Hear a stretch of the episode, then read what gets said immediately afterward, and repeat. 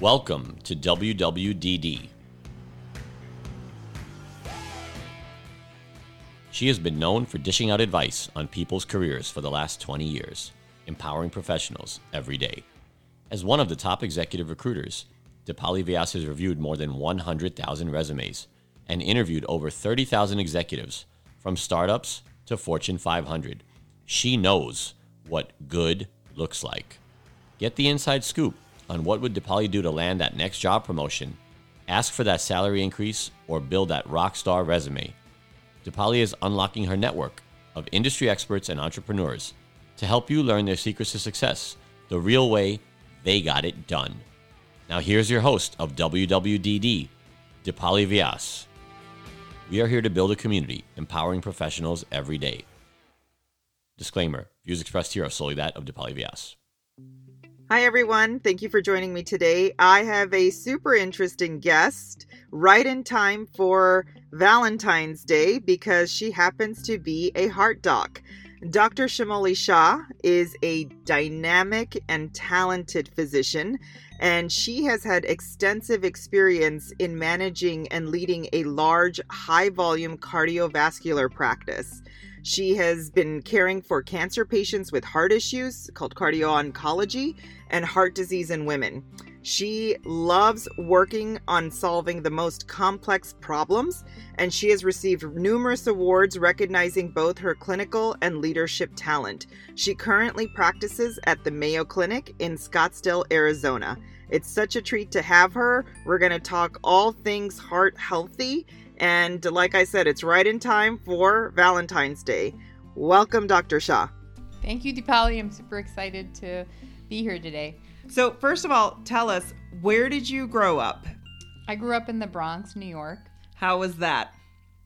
I um, grew up in a um, two bedroom uh, apartment with my parents, my older brother, and my grandmother.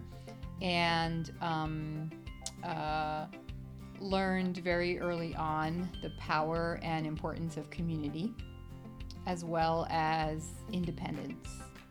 Yeah, it sounds like it was a uh, interesting time to to grow up in uh, the Bronx, and we obviously have heard a lot of uh, great people coming out of the Bronx, and so you are certainly one of them.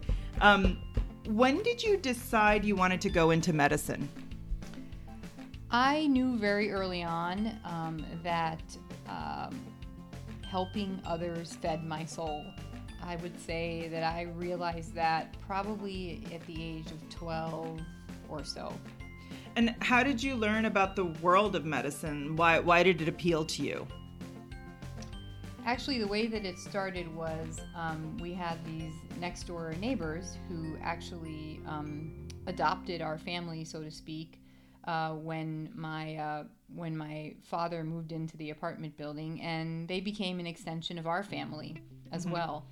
And um, one of them uh, became a bit sick uh, when I was around the age of 12, and I would help take care of him quite a bit. Mm. And through that, I had exposure to medicine and illness and chronic illness at that point, I decided that helping others was something that I wanted to dedicate my life to.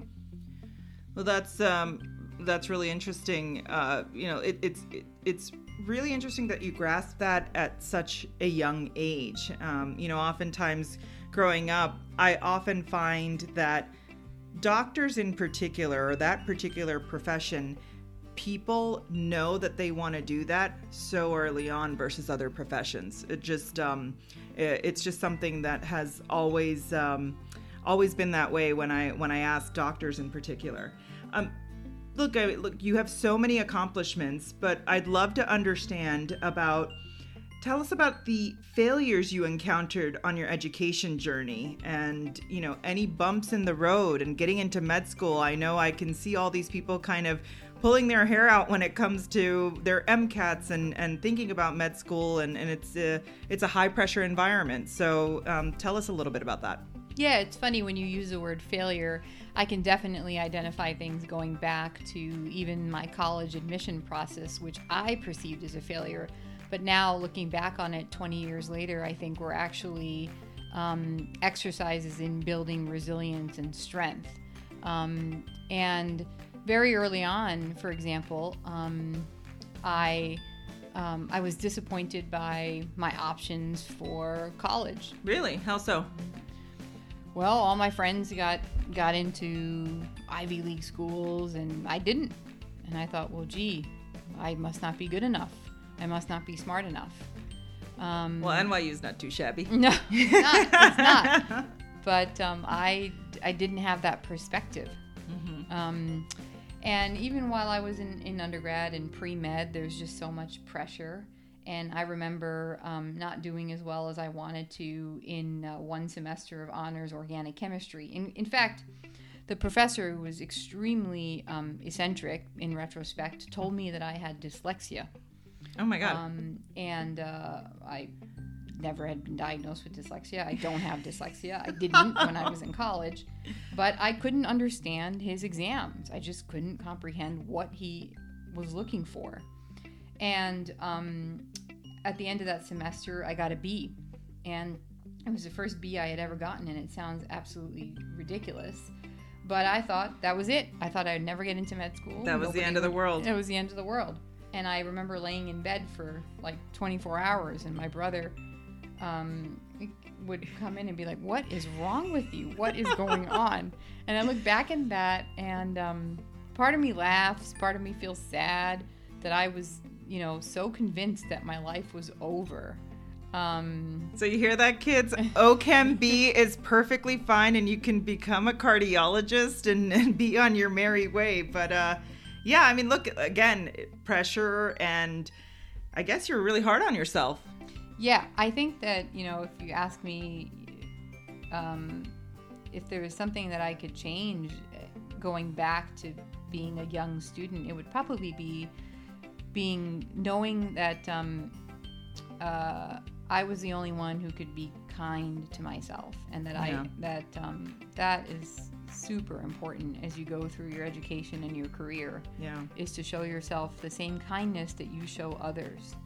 Um, yeah, no, that's that's really important. And you know, Shamoli, we always focus on the how in my podcast. So for all the aspiring students that want to go into medicine, tell us everything about how you studied for your MCATs and how you chose your med school prospects, right? Um, we'd love to understand that. And then again, you know, talking about the med school application process, which you know, for for someone like me, um, I would have no clue about, and I'm sure there are plenty of people out there that would be really interested in just unpacking that a little bit. Yeah, absolutely. So, I, you know, I think once I had decided that I definitely was going to pursue medicine, um, I, I started building my resume, so to speak, in freshman year of college, and so that meant, for example, um, becoming involved in a research laboratory, um, volunteering um, um, at various hospitals. I was a volunteer for one hospital in New York City, um, which is also where my research lab was, um, or the research lab that I was working in was. Mm-hmm. building connections, building connections with your professors and with your peers, and peers that are older than you who have the perspective of having gone through the process. Um, as far as the actual application and taking the MCATs, I um, remember actually taking the MCATs twice. The first time I didn't score as well as I wanted to. And once I got over that initial disappointment, I just um, used that, I channeled that disappointment into persistence and I just mm. didn't give up. And every day I would go to the library, and for 12 hours a day, I would just study wow. and do the exercises and keep testing myself. And the second time I took it, I did quite well. Um, and uh, um, that, together with um, some of the research experience I had, with, along with the volunteer experience, and I would say most importantly for me, my the key to my success has always been finding mentors and people who saw what I couldn't see in me and advocated for me. I I love that you said that because you know, of the the 12 or so episodes that I've had on the podcast, one of the biggest themes that we always come down to is mentorship. Mm-hmm. And I found your answer really insightful that even at that young age, um, being able to network and figuring out a mentor or two it sounds like um, really made all the difference. And you know the advice that i give to a lot of professionals out there uh, it doesn't matter what industry you're in these things are applicable across the board. And finding a good mentor whether it's informal or formal you know these are people that are going to be able to give you some sort of guidance be your champion um, point out your blind spots and motivate you right and those are the people that you have to to really look for um, with that said i'd love to understand what differentiated you from the thousands of other med school applicants? We know that it's tough to get into med school. We know that it's highly competitive. You've been to one of the most competitive uh, med school. So, why do you think you got into the school of your choice? And, and tell us a little bit about how you made that happen. Yeah, that's a good question. You know, I, I think it was probably, I don't, for me, it was not one thing. It was not, uh, you know, an exam, a particular exam score um, or a particular research paper that I published. It was the entire package. And I think that my strength always has um, uh, been in others recognizing my ability to reflect, my um, persistence, my resilience, um, and um, my genuine desire um, to become a doctor. Mm-hmm. I think that. Um, well, it sounds like it was a lot of authenticity that came yeah. across. Yeah, I think so. That's great. I think so. Um, well, look, everybody talks about med school and fretting for med school, and, and so you got there, you're in, you're in one of the, the great programs. And then after med school, residency, mm-hmm. which is its own mm-hmm. beast. Mm-hmm. So I've heard. Mm-hmm. Um, so I'd love to talk a little bit about, tell us about your training. Where did you train? How were the hours? And how did you survive? Yeah, so I would say residency was a completely transformative process. Um, I so I went to medical school at New York University, and after that, um, I uh, did my internal medicine residency at Massachusetts General Hospital in Boston. So um, and that experience changed my entire life. First of all, it was the first time that I had left New York City. Oh wow! To live in in a different place. Um, that was eye opening, um, and um, training at Mass General is probably you know uh, one of the most unique experiences um, that I will ever have. Um, just from the standpoint of the people that I met and the brilliant minds that I got to work under. Um, as far as the nuts and bolts of how I survived, it's really interesting because you are in it together with a team. Mm-hmm. And it's a fairly, it was a fairly large residency program, you know, between years um, uh, one to three. And when you're in it together, you don't really pause to reflect on how many hours you're necessarily working. Of course, you're tired and. But how many hours was it really? Um, it was pro- on busy weeks. It was probably you know somewhere between eighty to ninety hours. Yeah. Um, this was before Tough. before um, all the rules and regulations. Yeah. But you know, on some rotations, every fourth night you would you would be in the hospital for a total of thirty hours. Um, oh but there was there were so many magical things that happened, whether it was with a patient at two o'clock in the morning or whether it was friendships that formed you know, at the coffee stand when you couldn't keep your eyes open and you just craved, you know, carbs. Um, and some of those people are are still some of my best friends. In fact, I met my husband in residency. Yeah. Um, the other Dr. So, Shah. Yeah, the other Dr. Shah, the better half. so okay, so I have to ask because I am, you know, obviously a novice when it comes to med school, but all those silly little shows like Grey's Anatomy, which we all love and it's our guilty pleasure, how true are those compared to what you lived in residency or do you just kind of shake your head when you when you see those? Well, you're kind of talking to a person who isn't the biggest, the biggest, the biggest uh, expert on uh, TV. However, for the most part, I, I would say obviously a lot of it is you know pretty exaggerated, but Yeah. um, but some of it really isn't. Some of it isn't. I Yeah. mean, it's a very intense time. Yeah. And I, you know, I emerged from that pro- from that training as a very different person. Yeah. And you see the world through a very different lens. What did you think in your training that you learned was so invaluable? If it's the one thing that you can kind of point to. Hmm, I have to think about that because there were so many invaluable lessons. Um, I, I would say um, the most in one of the most invaluable lessons was uh, not underestimating the power of being authentic Yeah. and um, working hard. Yeah. I mean, over and over and over again, it was um, clear to me that um, in order to succeed, that authenticity, and to this day, is just is so important, Yeah. and so can be so exhilarating and so draining at the same time. And honestly, is one of the things I continue to struggle with today. Um, but yeah, Yeah. What do you wish you would have learned during training that you didn't? oh gosh, so much. Knowing what Um, you know today, right? Yeah. So what happens after training? So after part one of my training, I wound up doing um, four more years of additional training, and and then emerged, um, you know, at the age of 33 as a cardiologist, Yeah. when most of the world had started their lives a decade earlier. Yeah. Um, you know, lots of things you don't learn because there simply isn't enough time, or just traditionally hasn't been a very heavy focus of medical education. But you then get launched into the real world and have your first job.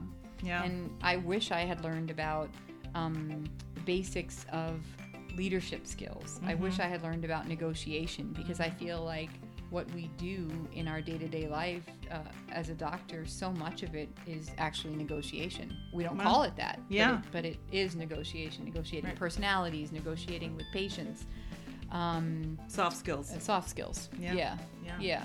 Um, I wish I had learned about. Um, I wish I had learned about um, managing my finances Yeah. and understanding how to budget and understanding what to look for in my first job and how to define my priorities. Yeah. Um, yeah. And it sounds like you know in your your peer group, you know, it was sort of a, a, a you were sort of ten years behind the the corporate experience that most you know graduates have coming out of college because you were in training. yes. Yeah. Yeah. Well, now you are a young female cardiologist. So switching gears, what is that like? What what is it? How, you know, what is your experience like being a very young? You look young, uh, and uh, you know, coming into the room as a cardiologist. Tell us a little bit about that. Yeah. So I still like to think of myself as young, but it is it is going to be my eight, this is my eighth year as being an attending cardiologist. Um, and I'd say the journey has been interesting. I think cardiology overall is um, very male dominated. Um, and um, that being said, though, I've you know um, I've been fortunate enough to um, work at um, two places that um, really have embraced um, embraced me as you know as a young uh, faculty member. Um, So, how do you set yourself apart in a, in a male dominated, you know, cardiology field? What you know, how, how what are you doing now that's setting you setting you apart from the others? And tell us a little bit about you know the the, the women's clinic and, and sort of the initiatives that you're you're starting.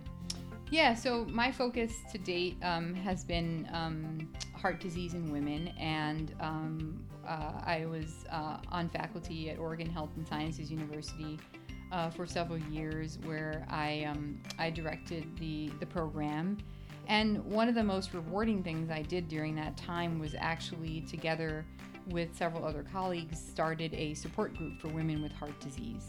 Um, and um, again and again, as I continue to take care of patients, um, no matter how simple or complex their medical issues are, um, I'm reminded and humbled by how important it is for people to feel a human connection, especially Yeah. when they feel like they're losing control of their health And they're scared. and they're scared and to be able to identify with others who have a similar experience and i would say that type of work is really what has probably set me apart um, and is very much um, a passion of mine um, thinking about individuals as a beyond just their disease and as a whole is so important to the healing process and you know i call it the physical rehab and the the mental rehabilitation after Yeah. after being diagnosed with cardiac disease Yeah. Well, look, you know, you have such a heavy, heavy job during the day, and you have you're a mom uh, uh, with two beautiful kids, Avi and Maya. Shout out to them. Uh, how do you balance it? How do you balance being a doc and you know coming home with you know you share a lot of people's burdens and you come home and you know two kids are, are jumping all over you how, how do you make all that happen So not alone. I, I absolutely couldn't do it without the partner that I have, and um, I think to everyone who's listening out there, who's at the beginning of their career or um, or or wherever you are, I mean, I think you need, you know, for me, um, I need help and I need a partner. And the power of that partnership, um, I, I just can't say enough about. In fact, I tell my kids about it, even though they're only four and six um, because we live that every day. As far as you know, juggling everything, I, I don't look at my career as a, as a sprint. I look at it as a marathon, and throughout that journey, um, you know, especially being younger in my career and being a young mom, um, there have been choices that I've had to make, and I continue to make, and difficult ones with a lot of you know opinions around you about what you maybe should be doing or could be doing. Um, and ultimately i just have to choose what feels right to me Yeah. and allows me to be present in both spaces. And it is exhausting but i don't think it's i, I think that you know if you talk to any young um, professional um, professionals and honestly moms or dads in in 2021 we we all have similar pressures Yeah. and i think we we just have to make certain choices um, and be okay uh, with those choices because they feel right. Yeah. A lot of um a lot of our our listeners call in and say you know it's hard for me to say no. It's hard for me to so, say no to my boss. It's hard for me to say no to new work. It's you know and these are all difficult choices and you have to manage and balance for mental and physical health. So on that topic which i'm so for my audience out there i get lectured by dr shah almost every other month um, about being heart healthy. Uh, so dr shah why don't you talk to us about your philosophy on being heart healthy I didn't know I had a philosophy. Oh, you do. apparently You do. I do. You do. I mean, I think the biggest thing is really just um, working on your mind and working on your your physical body. And as far as the easier part is working on the physical health, it's you know really just trying to get movement in several times a week, and that means very different things for different people. And there is no right one. There is no formula. Um, uh, it's just moving. yeah well you and i had this conversation Mhm. and i said you know obviously my my days are equally jam packed and um, i need some stress relief but like the the best thing that you told me over the weekend was you know you can do these uh, exercises in sort of in in snackable form right so Yeah. you know if that means getting up and doing something for 15 minutes i'd love to you know hear a little bit more about that Oh, absolutely. In fact, the New York Times had an article about it just a few months ago. And um, for example, sometimes I'm I'm in the office um, and I will have a half an hour break, and I have been forcing myself to bring my sneakers and my workout clothes, and I will just quickly log on and do a 10 or 15 minute workout in my office. Really? Yeah. Like what? Like a like a Peloton video, No, or like like what? with- what? You just look up something. Well, I have a I have um, a trainer that I subscribe to her Okay. her um, her program, and I just put on a video and I bring in resistance bands and I either jump around in my office or I go outside to the parking lot a lot. Oh, Now, really? I live in Arizona. so yes, I we can can't. We can't do that the here. Yes. And I go to a far corner of the parking lot where nobody will see me. um, and I run around. The, the, the Arizonians out there, please, if you get a glimpse, if you if you can uh, YouTube that and send us a video of that, I'd love to see Dr. Shah jumping around in the parking lot by yourself. I do, and then I and then I come right back in, and I make sure I have the stuff in my office to freshen up, Yeah. and then I get back on with my day, and I find that my concentration is so much better, and I go home just feeling like, gee, I got 15 or 30 minutes to myself today. I'm glad you mentioned concentration because that's another thing where, you know, all of us are kind of, you know, putting in long hours, kind of working ourselves to death, or at least, you know, even during uh, pandemic times because you've lost your commute, you kind of go directly to work, things like that have happened for you.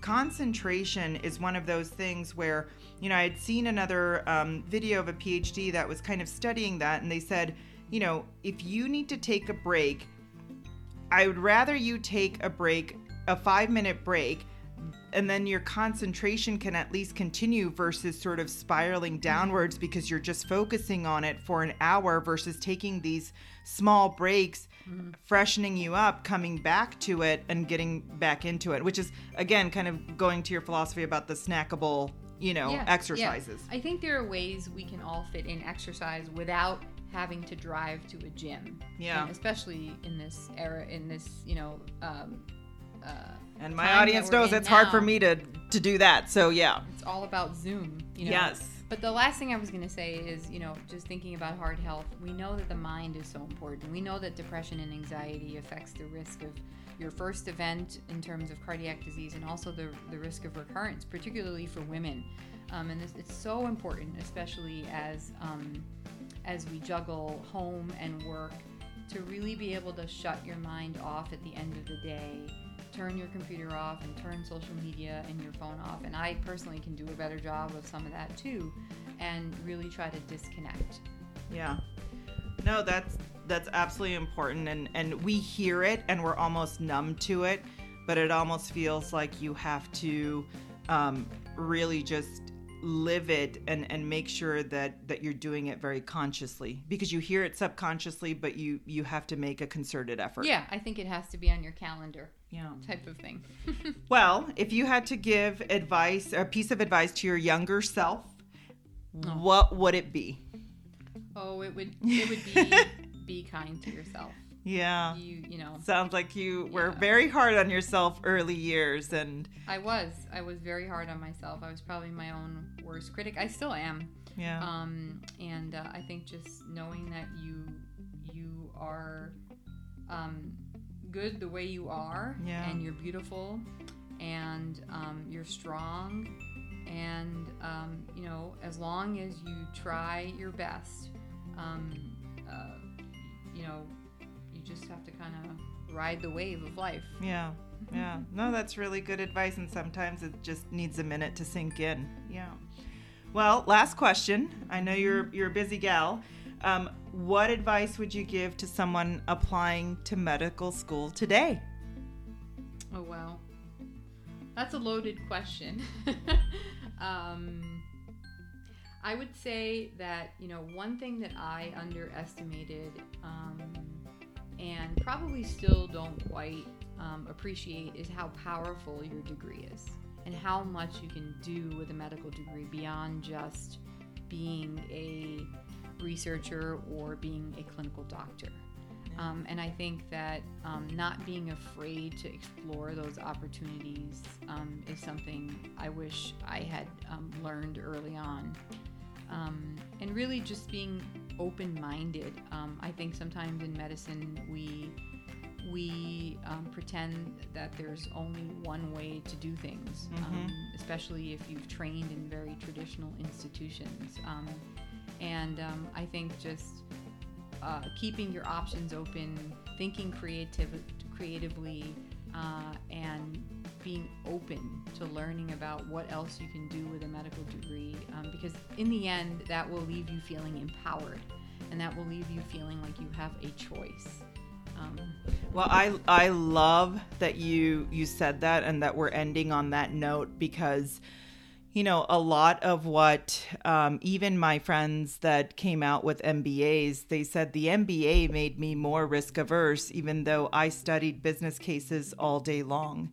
Uh, and the fact that, you know, just because you have a medical degree doesn't mean you have to stay in medicine your whole life. And, mm-hmm. you know, if you kind of open your eyes and look around the world, there are health tech companies and technologies infiltrating the world. There's so many things that, you know, we need doctors like you in other fields to make sure that it's it's credible, it's better, it's done with integrity and you know these are the things that can you can have a meandering path. Like we we had another doctor on the show earlier mm-hmm. um, in quite a meandering path. And it was fulfilling because you kind of used all aspects of your experience into something else. And um, i love that you said that. So you know the the folks that are applying to medical school today um, you know just know that it doesn't have to be a linear path. Yeah absolutely. Yeah. Well good. Well dr shah thank you for making me heart healthy. And uh, I, I, hope the, the, the female audience understands the, uh,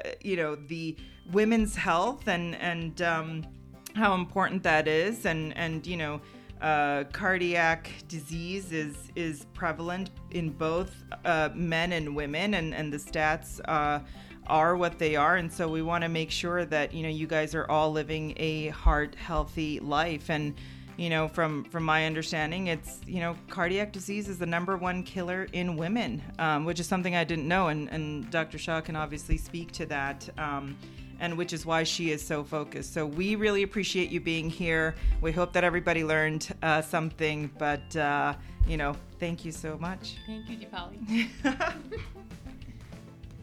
do you have a question for the recruiter or want to feature your company on the podcast send me a note at wwddpodcast and I might be able to help. Also, if you found any of this advice helpful, I want to hear from you about it. You can tweet me at WWDD Podcast or call and leave me a voicemail at 914 713 5330. I might even play your voicemail on the show. Finally, I would love it if you would please subscribe for free and give me a five star rating and review on Apple Podcast. That really helps people find the show, and that means I can help more people. And you know, it's just goodness all around. We're here to build a community and empower professionals every day. Please stay tuned for a great lineup of guests, including TV news anchors, Instagram influencers, fashion designers, public relations professionals, management consultants, rock star doctors to the stars, and more. I'm Deepali Vyas. Thanks for listening.